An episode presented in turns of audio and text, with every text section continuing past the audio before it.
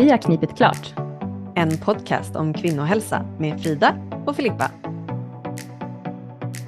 Hej allihopa, välkommen tillbaka till Vi har knipit klart. Hallå Filippa. Hej Frida och hej alla kvinnor. Hej. Så idag så kommer vi att eh, prata om en av eh, pelarna i eh, bäckenets fyra pelare, det vill säga vi behöver ha de här pelarna starka och funktionella för att vår bäcken ska må så bra som möjligt. Och idag kommer vi titta lite extra och dyka in i den biomekaniska delen. Vill du berätta lite Filippa vad som ingår i den biomekaniska Ja, delen? absolut. Jag tror att många, många lyssnare här kan känna sig ganska bekanta med den här delen. Uh, har man fått hjälp av en fysioterapeut till exempel, mm. för att man har smärta eller bäckenbottenproblem eller någonting annat i kroppen, då, då jobbar man ju i stort sett med den här delen. Och det, den biomekaniska delen eh, inkluderar ju egentligen framför allt skulle jag säga eh, vår fascia, som alltså är som ett nät, som eh, ett spindelnät kan man tänka, som håller ihop oss, hela kroppen, så både ut, utanpå oss, men också inuti. Eh, den går över varje muskel, över organen. Eh, den är också väldigt nära kopplad till nervsystemet. Eh, så den har en stor del av den biomekaniska pelaren.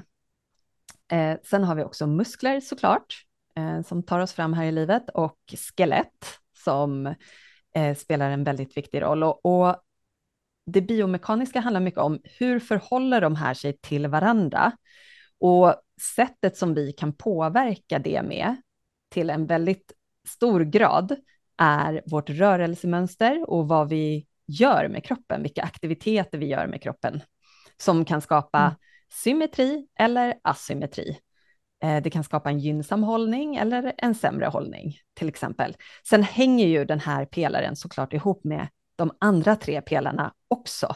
Så det är inte som att det här är helt separerat från de andra tre pelarna, utan de går ju in i varandra. Men vi ska djupdyka nu lite mer i hur, hur vi ser på det här med, med de här delarna, eh, muskler, skelett, fascia och hur det påverkar oss. Eh, och vi kommer börja med att titta lite på framförallt hållningen och andningen. Mm. Ja, så, och där ser både du och jag, Frida, eh, tror jag att vi kom fram till. Mm. Eh, ofta två olika typer av hållningsmönster. Nu är såklart det här mycket mer komplext och ingenting mm. man bara kan generalisera sådär. Men eh, kvinnor som vi jobbar med tenderar att gå åt det ena eller andra hållet. Och det har framförallt egentligen med bäckenets relation till bröstkorgen att göra. Och det här blir väldigt avgörande för bäckenets hälsa. Eller hur Frida? Ja, jo men precis. Hur bäckenet är tippat kommer påverka väldigt mycket runt omkring. Så, och, och definitivt bäckenbotten som är ju musklerna som sitter i bäckenet. Och det jag också vill säga, eller det vi också vill säga här, det är ju att, att bäckenet, att det tippas åt ett visst håll, det beror ju på att det är muskler som drar. Ja, men fascia eller muskler som drar i bäckenet så att bäckenet tippas åt något håll.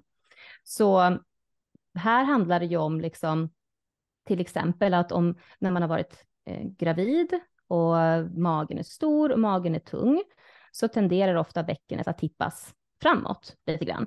Och det betyder ju alltså att magen är utsträckt, alltså magmusklerna är utsträckta och ryggen är förkortad så att man blir svankig helt enkelt och hänger i ryggen. Och det är ju en åt ett läge att säga.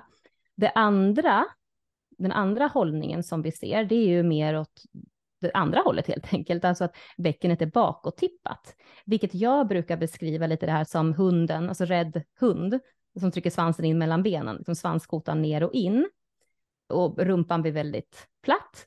Och där är ju istället liksom framdelen av kroppen som är mera eh, kollapsad och magen kan vara ganska eh, spänd.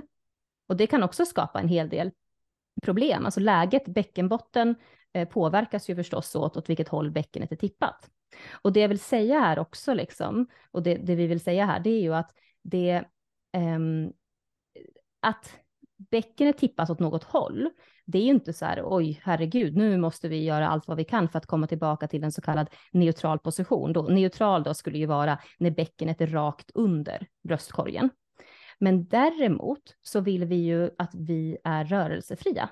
Alltså vilket, då handlar det ju om att vi vill kunna eh, ta oss kanske, vi vill kunna tippa bäckenet framåt utan att det gör ont och utan att det är svårt.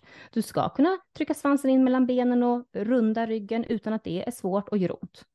Så att vi ska ju kunna ta oss genom olika hållningar i vardagen utan att det skapar en, en rörelsebegränsning. Men det som kan bli problematiskt, det är, och det som vi också ser, det är ju när kvinnor har fastnat i en specifik hållning och att de också då har bäckenbottenproblem. eh, om det är till exempel framfall eller vad det nu må vara, eller överspändhetsproblematik. Där vill vi ju se om vi kan liksom börja eh, bli lite mer rörelsefria, så att det lättare blir att kunna tippa oss framåt och tippa bakåt utan att det skapar någon större smärta eller att det är svårt att göra det. Ja, exakt. Och vi ska komma in lite mer på andningen också, för den blir ju så himla avgörande i bäckenbottenhälsa och och då är det också avgörande hur vi positionerar bäckenet. Alltså om mm. vi har fastnat någonstans så kommer det begränsa vårt andningsmönster. Mm. Och jag vill bara ge in ett litet perspektiv här på, för att ibland, eh, alltså allt det här kan vara ganska komplext att förstå på sig själv. Så här, har jag ett framåt-tippat eller bakåt-tippat bäcken? Ingen mm. aning. Det, mm. Och det kan vara så att man behöver lite hjälp eller att man verkligen behöver stå framför en spegel för att kunna mm. börja identifiera det här. Um, ett annat sätt är att titta på just rebenen eller framsidan på bröstkorgen. Så att om de nedre rebenen på framsidan liksom kommer nästan uppåt, utåt mm. eh, lite grann. Och det kanske man tänker är så en bra hållning, typ att man har ett öppet bröst. Men mm. det finns ju, det är ju det till en viss gräns. Mm. Eh, så vi vill ha den här linjeringen som Frida pratar om med bröstkorgen i stort sett rakt ovanpå eh, bäckenet. Och samma sak då om man har kollapsat mer, vilket kanske är den mer så här, traditionella skärmpositionen som man kanske Framför kan kalla datorn, ja. ja nu för tiden. Ja, ja. Mobilen, allting. Mm, att man mm. kollapsar framåt med axlarna, rebenen rör sig neråt och liksom stänger igen nästan mellan bröstkorgen och eh, bäckenet. Så det, det, är ju både egentligen bäckenet och rebenen som blir påverkade av det här. Det är givetvis hela kroppen därför att alla delar hänger ihop och varken jag eller Frida är sådana som separerar mm. saker och ting och jobbar med en enskild eh, kroppsdel, utan det är viktigt att titta på helheten när vi vill bli kanske smärtfria eller eh, minska olika typer av symptom som vi har. Så eh, de, att, att börja titta på det eh, kan ju ge väldigt mycket. Och där har vi också ett förslag på en liten övning, ganska enkel övning som man kan göra. Och det är eh, vad vi kallar för bäckentippningar. Mm. Så vill du beskriva Frida? Ja, jo men det kan jag göra, precis. Alltså bäckentippningar, det som namnet avslöjar, det handlar ju om att du får tippa ditt bäcken lite framåt och tippa ditt bäcken lite bakåt. Och det handlar ju om dels där att dels känna in var befinner jag mig? Alltså var är mitt bäcken? Vad är svårt? Är det svårt att tippa framåt eller är det svårt att tippa bakåt? Kan man behöva öva lite extra på det som är lite svårare? Um, och så som man kan göra en bäckentippning, kan, man kan göra det i vilken position som helst egentligen. Du kan göra det liggande, du kan göra det på alla fyra, du kan göra det stående. Um, säkert andra positioner också man kan göra det Men jag brukar föredra i början att göra det liggande. Så man lägger sig på rygg och du böjer dina ben och placerar fötterna i marken. Och sen kommer du mjukt här börja att eh, tippa bäckenet framåt. Och det betyder alltså att du svankar lite lätt, att du låter svanskotan närma sig golvet. Det är att tippa bäckenet framåt. Och se hur det känns.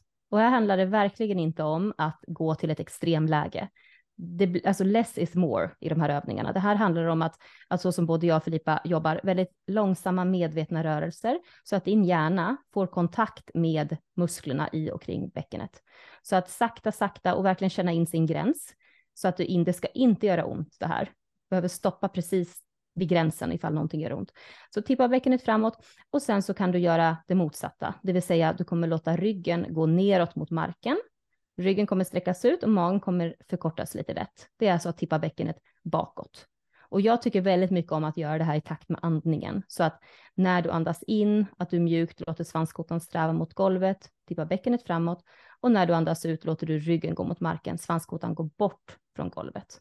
Och det här är också, ska ske väldigt, väldigt långsamt. Och det som jag brukar se ibland är när man tippar bäckenet bakåt, att man spänner rumpan och benen och allt vad man kan. Liksom. Och rumpan behöver inte spännas för det, utan där kan man jobba enbart med, med magen. Det är någonting man kan behöva öva på, men det här är en kanonbra övning och man kan göra den här i sängen. Tippa bäckenet framåt, tippa bäckenet bakåt och börja känna in liksom vad som är kanske lite extra svårt att jobba med det. Och det här kommer kunna hjälpa jättemycket sen när du också står upp. Att du kommer bli mycket mera rörelsefri i och kring bäckenet. Mm. Ja, och med alla de här övningarna eh, så är det ju, det handlar inte om att nu måste du gå runt och göra bäckentippningar hela dagarna, vart du än står och sitter och liksom, utan lite varje dag kommer förändra hur du rör kroppen i ditt vardagliga liv. Och det är det som är så fantastiskt med kroppen, hur ändå snabbt man kan omprogrammera. Så att när man har identifierat hur man kanske behöver, i vilken riktning man vill gå, så är inte det någonting man behöver gå runt och tänka på hela dagarna, utan sen gör man, man integrerar vissa dagliga övningar och mm. över tid så kommer saker och ting skifta till det bättre. Och nu när du pratade lite här om att spänna rumpan, mm. eh, när man mm. tippar bäckenet bakåt, det är också en sån här biomekanisk grej som väldigt många med bäckenbottendysfunktion gör konstant. Eh, att man kniper rumpan av olika anledningar. För de med framfall är det ju väldigt ofta att man känner typ att man kanske hjälper till att lyfta upp mm. saker. Man vill hålla fast det, eller hålla i det eller lyfta upp det. Och det är ofta omedvetet. Alltså jag kunde ju på mig själv upptäckte jag väldigt ofta, framförallt när jag stod typ framför spisen eller diskade mm. eller någonting, då det blev som en så här check-in när jag stod där. Nu måste jag kolla, vad gör min rumpa? Och jag kunde alltid släppa, alltid släppa. Och fortfarande kan jag komma på mig själv eh, mm. spänna rumpan. Så den är verkligen, alltså sitter djupt. Den kan man nog släppa typ hur många gånger som helst. Och mm. den ska man inte, alltså jag, jag vet typ inte eh, när man ska spänna den, höll jag på att säga. Alltså det, det, det, Nej, men när du står upp ska den vara avslappnad. Alltså, om, ja, om, nu, nu står jag, jag står upp och poddar nu alltså. Mm. Och, och verkligen, man kan känna, man måste ställa sig upp och så kan man känna utanför, utanför sina sittben. Mm. Och där ska det vara, det ska vara liksom avslappnat. Soft, ja. and, soft and squishy, som min lärare säger. Och jag kan också relatera det till att spänna rumpan. Och för mig, absolut när jag stod upp typ i spisen eller man gjorde grejer, men det jag också lade märke till, kommer jag ihåg, det var när jag böjde mig fram över spjälsängen och gav min dotter nappen. Mm. Då tryckte jag svansen in mellan benen mm. och stod så här krum, du vet, mm. och spände rumpan. Står man och spänner rumpan så spänner man också bäckenbotten. Mm. Så spänner anus, spänner bäckenbotten och det blir väldigt mycket, det blir spänt där. Liksom. Mm. Så att det här är verkligen, det var jättebra att du, du tänkte på det. Det här är någonting man väldigt tydligt biomekaniskt kan, kan eh, tipsa följarna om. Släpp ner, kan du slappna av i rumpan? Och du kan behöva påminna dig en gång i minuten i början. För ja. att det här är så intränat av mm. nervsystemet att vi hela tiden ska lyfta upp det där. Så mm. det, det kan bli någonting nytt, men det kan hjälpa så otroligt mycket när man har bäckenbottenproblem att slappna av i rumpan alltså. Ja, verkligen. Mm. Och med det så kommer vi ju lite in på det här med andning också. Mm. Eh, därför att när vi väl börjar jobba lite mer med placeringen av bäckenet och rebenen och, och så vidare, då kan vi ju också börja optimera vårt andningsmönster.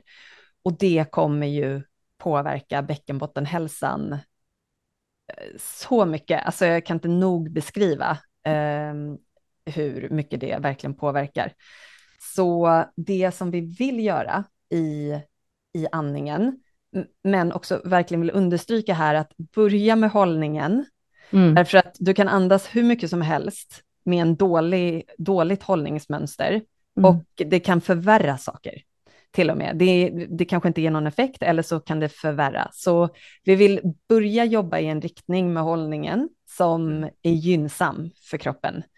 Och när vi börjar hitta den, det behöver inte vara klart, det behöver inte fixa det och sen börjar du andas, men mm. du behöver börja jobba med det. De här bäckentippningarna till exempel mm. som Frida beskrev. Mm. Så efter, efter att du har börjat jobba med det, då börjar du också optimera din andning och det gör vi genom 360 graders andning eller laterala mm. andetag.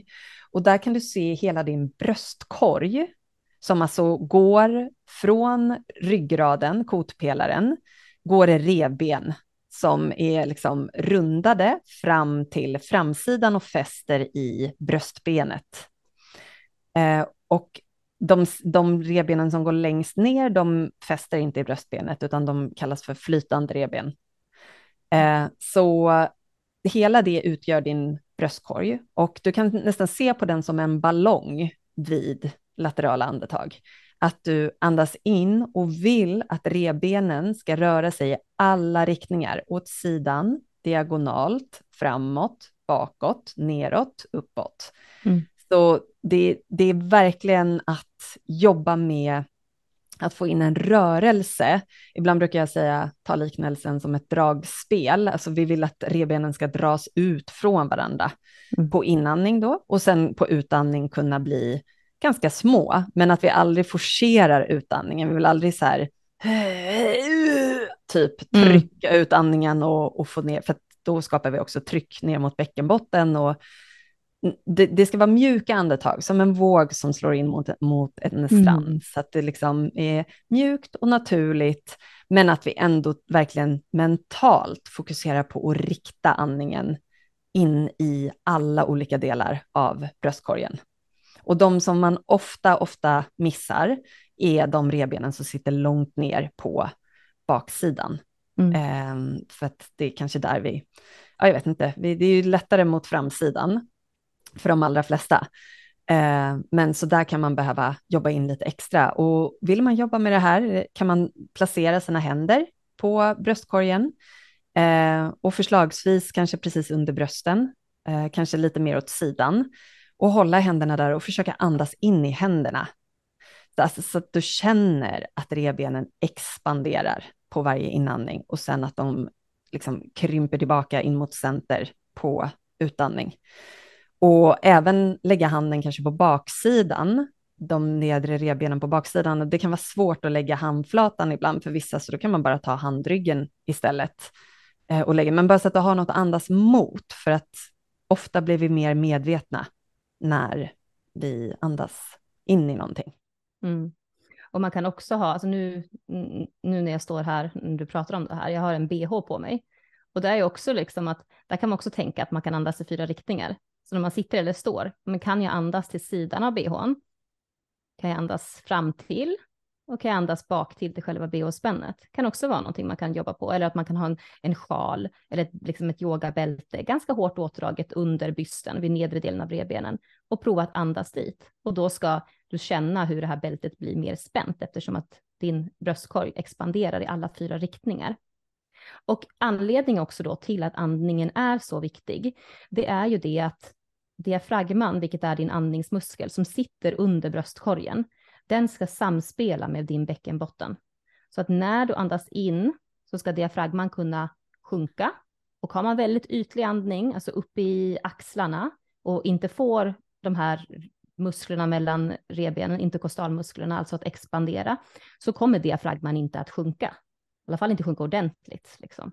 Så att här behöver vi jobba med den här typen av andningen som Filippa precis beskrev. Så att när du andas in och revbenen expanderar, eller att bröstkorgen expanderar i alla fyra riktningar, så kommer diafragman att sjunka nedåt, sätta press på de inre organen, som i sin tur kommer trycka neråt, så att bäckenbotten kommer behöva komma ner lite grann. Så bäckenbotten kommer att sträckas ut lite när du andas in, och sen när du andas ut kommer bäckenbotten upp igen. Så att vi jobbar, alltså andningen påverkar din bäckenbotten. Så att som en manet brukar jag tänka det som, att när vi andas in så sträcks den här maneten ut och när vi andas ut så kommer diafragman upp och maneten eller bäckenbotten drar ihop sig. Det är liksom en, en ja, som vågor kan man ju också se det som. Det är den pendlingen som vi ska ha. Så när vi har en sån ytlig andning, och det kan man ju titta på nu också, man kan gå och ställa sig framför spegeln och sen så tar man ett djupt andetag. Och sen tittar man, rör sig axlarna när du andas? För en del när man säger andas in, tar ett djupt andetag och axlarna åker uppåt mot öronen. Det är jättevanligt. Det är en ytlig andning och den vill vi kunna korrigera. Så att det här betyder att man har en vertikal andning istället för en horisontell, alltså en lateral, när röstkorgen expanderar utåt åt sidorna. Så här vill man korrigera för just den här vertikala andningen. Dels då så får inte bäckenbotten den här förlängningen som den automatiskt ska få när du andas.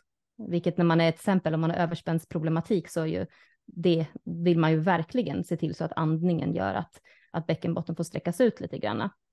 Minsta tillfälle vill man ju ta till att kunna få den där utsträckningen liksom. Ehm, men den vertikala andningen när man drar upp axlarna mot öronen när man andas, det kan också skapa väldigt mycket spändhet i, i nacke, i käke också, eftersom att helt plötsligt så använder man andra typer av muskler när man andas. Och de här musklerna ska egentligen bara gå, gå in och jobba när man, eh, man kanske springer väldigt fort eller liksom när du är under hög, eh, hög aktivering eller liksom hög fysisk ansträngning. Då ska de gå in. Men i vardagen så ska inte de jobba, utan då är det diafragman och musklerna mellan revbenen som ska göra jobbet och liksom hjälpa dig med andningen. Eh, och ytlig andning förstås vill jag också bara lägga till att det kan ju också göra, det kan ju leda till ångest, alltså ångest och oro. För att det sätter ditt system och din kropp att, ja, den talar om för dig att det finns ett hot. Det är liksom flykt eh, eller kämpa, eftersom andningen är ytlig, vilket vi har som jag sagt vid fysisk ansträngning eller det finns ett hot. Eh, vi behöver ta oss härifrån till exempel. Så väldigt många anledningar till att lära sig att andas funktionellt, verkligen. Mm. Ja, och det är så kraftfullt framförallt i, eh, också i kombination med hållning, hållningsplaceringen av kroppen. Mm. Och där är det ju dels då de två hållningarna som vi nämnde nu. Mm. Eh, men sen vill jag också verkligen understryka eh, kraften i fascia och hur den påverkar vår hållning, som ju såklart är involverad i de två hållningarna som vi nämnde tidigare. Därför att när du rör kroppen eller håller kroppen på ett visst sätt över tid, då formar fascian sig kring de musklerna och skelettdelarna och håller kroppen i det läget. Så har det gått väldigt lång tid av att du har hållit kroppen i en ogynnsam positionering, då kan det ta verkligen tid att jobba med att förändra det, därför att fascian är det är inte bara att börja aktivera musklerna på ett visst sätt eller försöka rulla skelettet eller liksom rulla bäckenet på ett visst sätt till exempel, utan mm. det handlar också om att vi behöver, fascian behöver tid. Fascian är mm. långsam, den är inte explosiv, utan eh, vi behöver jobba med att långsamt lirka eller lösa upp den, smälta är ett bra ord för fascia, att, för den tenderar mer att, att smälta när vi jobbar med den på rätt sätt. Och det här är, som, som jag har sett det, inte så gynnsamt, eh, väldigt ofta med eh, alltså asymmetriska eh, hållningar, mm. där kvinnor har ena axeln högre än den andra eller eh, höften, höfterna är på olika platser, ett ben är kortare eller längre än det andra. Och det här kan ju uppstå på grund av olika anledningar. Man kanske har varit med om någon olycka, ramlat av en häst eller eh, ja, det, det, finns ju många, många anledningar. Det kan också vara att, att man har ett rörelsemönster eller gör en aktivitet som är ensidig, till exempel spelar tennis eller golf eller kanske fixar i trädgården på ett visst sätt med alltid ena armen. Mm. Eh, så kroppen älskar att vara symmetrisk. Vi kommer aldrig vara 100% symmetriska, ingen är det.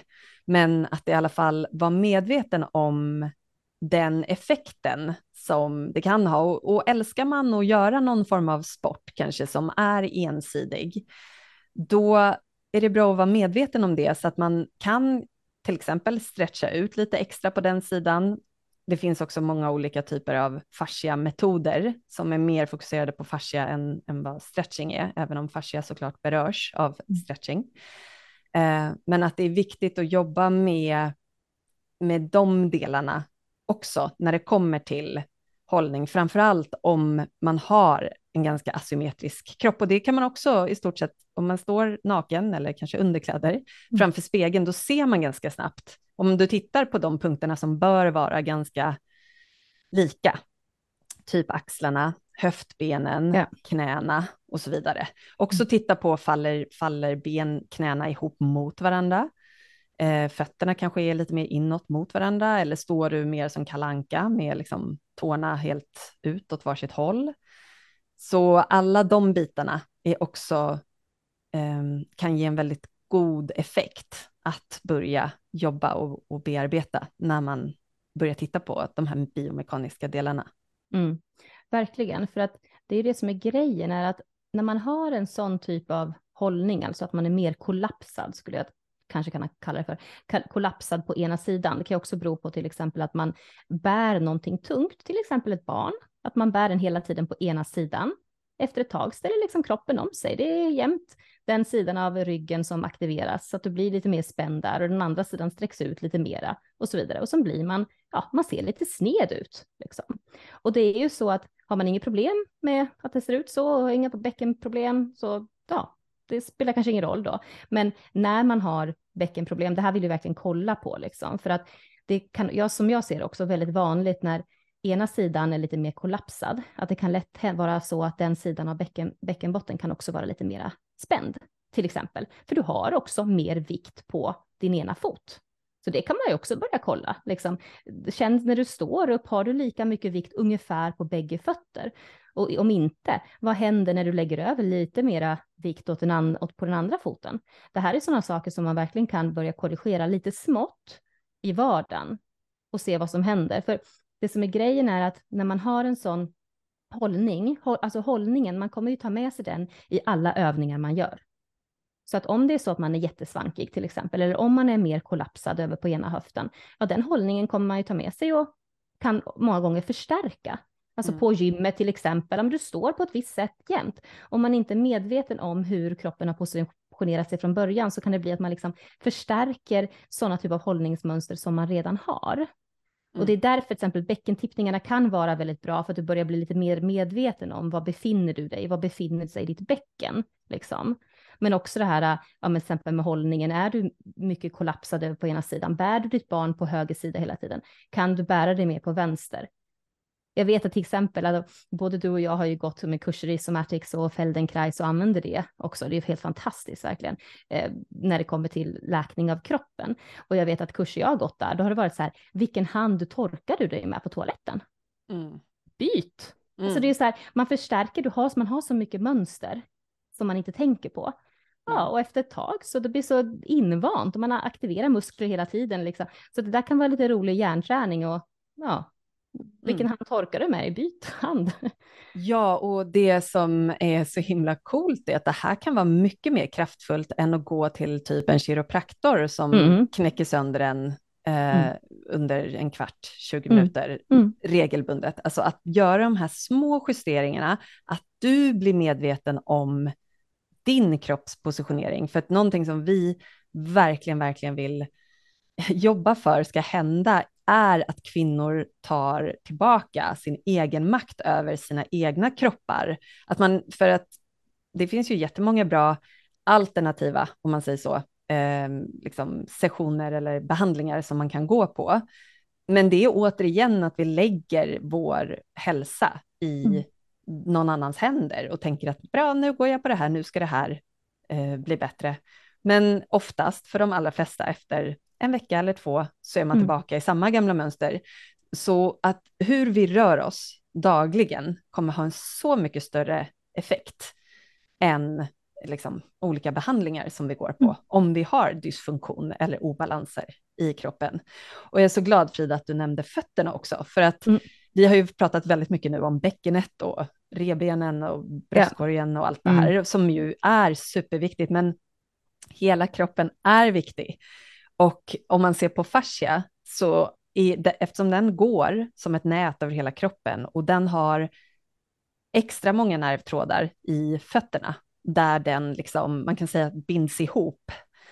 Eh, så att jobba med fötterna kommer påverka alla myofasciala slingor uppåt i kroppen, Eh, och myofasciala slingor är muskler och fascia som är in, inlindade tillsammans och skapar kedjor genom kroppen diagonalt och rakt upp och ner.